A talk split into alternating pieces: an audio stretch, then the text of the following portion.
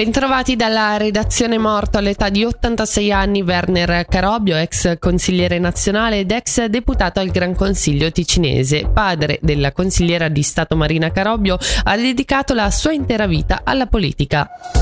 In Svizzera la disoccupazione in ottobre è stabile al 2%, ma aumenta in Ticino. A livello nazionale le persone iscritte agli uffici regionali di collocamento si attestano a 93.563. In Ticino nell'ottobre 2023 il tasso di disoccupazione si è invece attestato al 2,2%. Il cantone si è così piazzato al settimo posto fra quelli più toccati dal problema. 16 giorni di attivismo contro la violenza di genere. La campagna mondiale si terrà dal 25 novembre al 10 dicembre anche in Ticino. Molti gli eventi e le iniziative previsti sul territorio nell'ottica di sensibilizzare la popolazione e con l'obiettivo di contrastare il fenomeno della violenza domestica.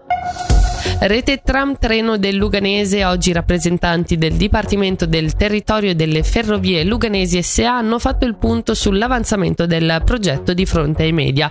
Una nuova società avrà il compito di portare avanti la fase esecutiva sotto la guida di una delle figure chiave di Alp Transit e la situazione sul fronte delle opposizioni infonde ottimismo. Sono infatti passate da 115 alle attuali 5.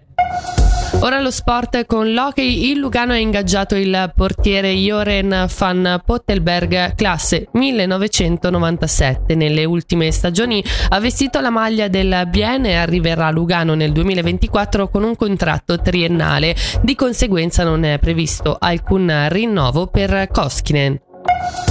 Ora le previsioni del tempo al mattino e nel primo pomeriggio abbastanza nuvoloso, poi soleggiato con temperature massime attorno a 12 gradi.